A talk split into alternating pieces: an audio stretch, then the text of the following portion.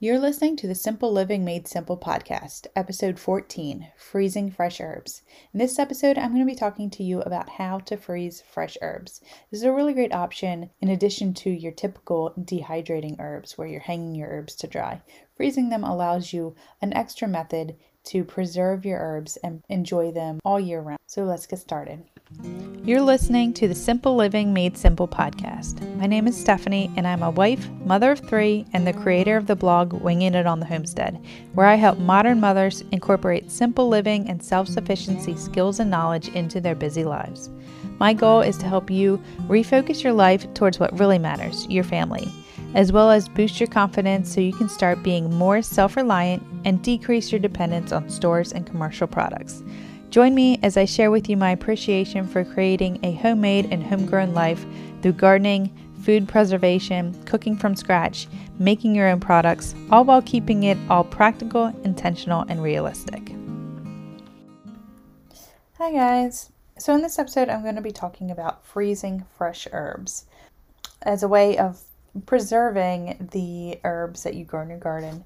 Um, I really love to do this. It's a really great additional option for food preservation instead of just drying your herbs, which is also really great and easy. But if you can freeze them, that allows you uh, more options. So let's get started. So herbs can grow really, really fast, which is something that if you're not using really frequently can be um, an opportunity for them to go to waste. I know that I've wasted lots of herbs because I've had to prune them and then I don't get a chance to preserve them or I don't have any more room to dry. So, freezing is a really great way. It's a quick um, and easy preservation method. There's so many ways to preserve herbs to really enjoy them all year round that freezing is really another great option. So, there's a couple different ways you can do this. I'm going to talk about them. Um, you can either make ice cubes oil cubes, or you can freeze fresh leaves all like by themselves. So there are many different kinds of herbs that you can preserve, different freezing methods as well. Uh, but you have to be careful because the delicacy of an herb's leaves can cause some herbs to freeze well in water, while others are better flat, flash freezing. Some of these herbs that do really well in the freezer are basil, lemongrass, mint, oregano, sage, dill, chives, thyme, and tarragon.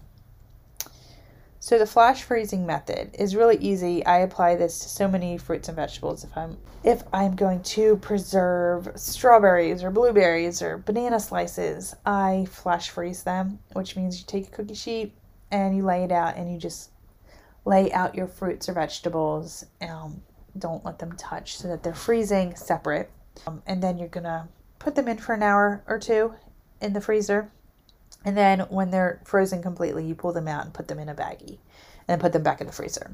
So I use this all the time. Um, I do it with bananas and strawberries that are past their prime, and I throw them in, I flash freeze them, and then throw them in baggies so we can use them for smoothies later. And I also use this for methods like tomatoes and peppers that may have ripened, but I don't necessarily have enough time to actually make a batch of sauce or salsa yet. So I'll throw them in and I'll pull them out when I'm actually ready to preserve them. Another great options for freezing herbs is to do to freeze them in water. So essentially making like an ice cube. And this is a really great option for herbs that you will add to lemonades or or water pitchers for water or other kind of blends of flavors such as mint, lemon balm, lavender, or other dried flowers. The method is so easy. You're literally just putting herbs or flowers into ice cube trays and filling with water. And then you just put those ice cubes in the freezer. Once they're completely frozen, then you can transfer them into like a big baggie uh, full of ice cubes. And they're really fun to add to a pitcher of ice water, lemonade, or punch, and really utilize those ice cubes all year round. It adds a really fresh and pretty touch to all your holiday cocktails and punch. So definitely do this with your mint and your lemon balms in the summer when you're growing them. Another option is to freeze your herbs in oil. So this is really great if you're doing things that you would cook with. So uh, you could chop them up and freeze them in olive oil instead of water. So what I like to do is I like to do this with things like sage, oregano, thyme, and basil. Things that you could that go with olive oil. You know, you could do it with anything you cook with. And then what's really great is to measure out a teaspoon or a tablespoon of the chopped herbs I just add them to ice cube trays. I don't even really like this is all just by eye. I'll just throw some in an ice cube tray. Fill the ice cube tray with olive oil and then place them in the freezer. Once they're frozen, you can remove them again and put them in a freezer bag for longer storage. And what I like to do with them then is to uh, use them in cooking. So when you're salting vegetables or meats or making tomato sauce, you just add them to the tomato sauce. It's just a really great way to use up your herbs as well and to incorporate them into your cooking later in the year. The fresh herbs is you get that better flavor uh, of the fresh herbs, well, even though they're frozen, than dried herbs. So definitely an option. How should you store them? So once the herb leaves and herbs cubes are completely frozen, just put them into a big plastic bag for long term storage. And this option really allows you to utilize space in your freezer uh, to continue using your ice trays to make more frozen ice cubes, you know, as your harvest continues. Because herbs, for me, anyways, har- I harvest them all summer long. It's a lot of herbs. Now, of course, when you're drying them, that can condense them into a smaller, uh, you know, area. So space wise, drying herbs is probably more space effective, but um, just versatile wise, using freezing them is a really great option as well. Those cubes should be good for quite a while, like up to 12 months, which is great for getting you through the winter months and into your summer harvest. One of the best ways that I like to do it is when you're harvesting herbs, whether you're going to use them for freezing or for drying, you know, you want to cut them from the stems from the plants um, there are correct ways of pruning each specific herb plant, so you want to take a look at that because pruning them in a certain way will allow them to fill in more, to grow more, to um, just be a healthier plant. So definitely check out um, information on how to properly prune each of your herb plants. So when you're harvesting them, you can do that as well. And that will also encourage more growth on the plant. It really depends on the plant. So make sure you're doing your research. All right. And then what you're going to do is you're going to wash the leaves and pick the leaves from the stems. Um, so remove any dirt or bugs. Discard, you know, discard this, the stems. I love to do this, have the kids do this. It's a really great project for them, something to get them involved. And then I like to either crush or chop the herbs. So if you're doing herbs and oil, coarsely chop them.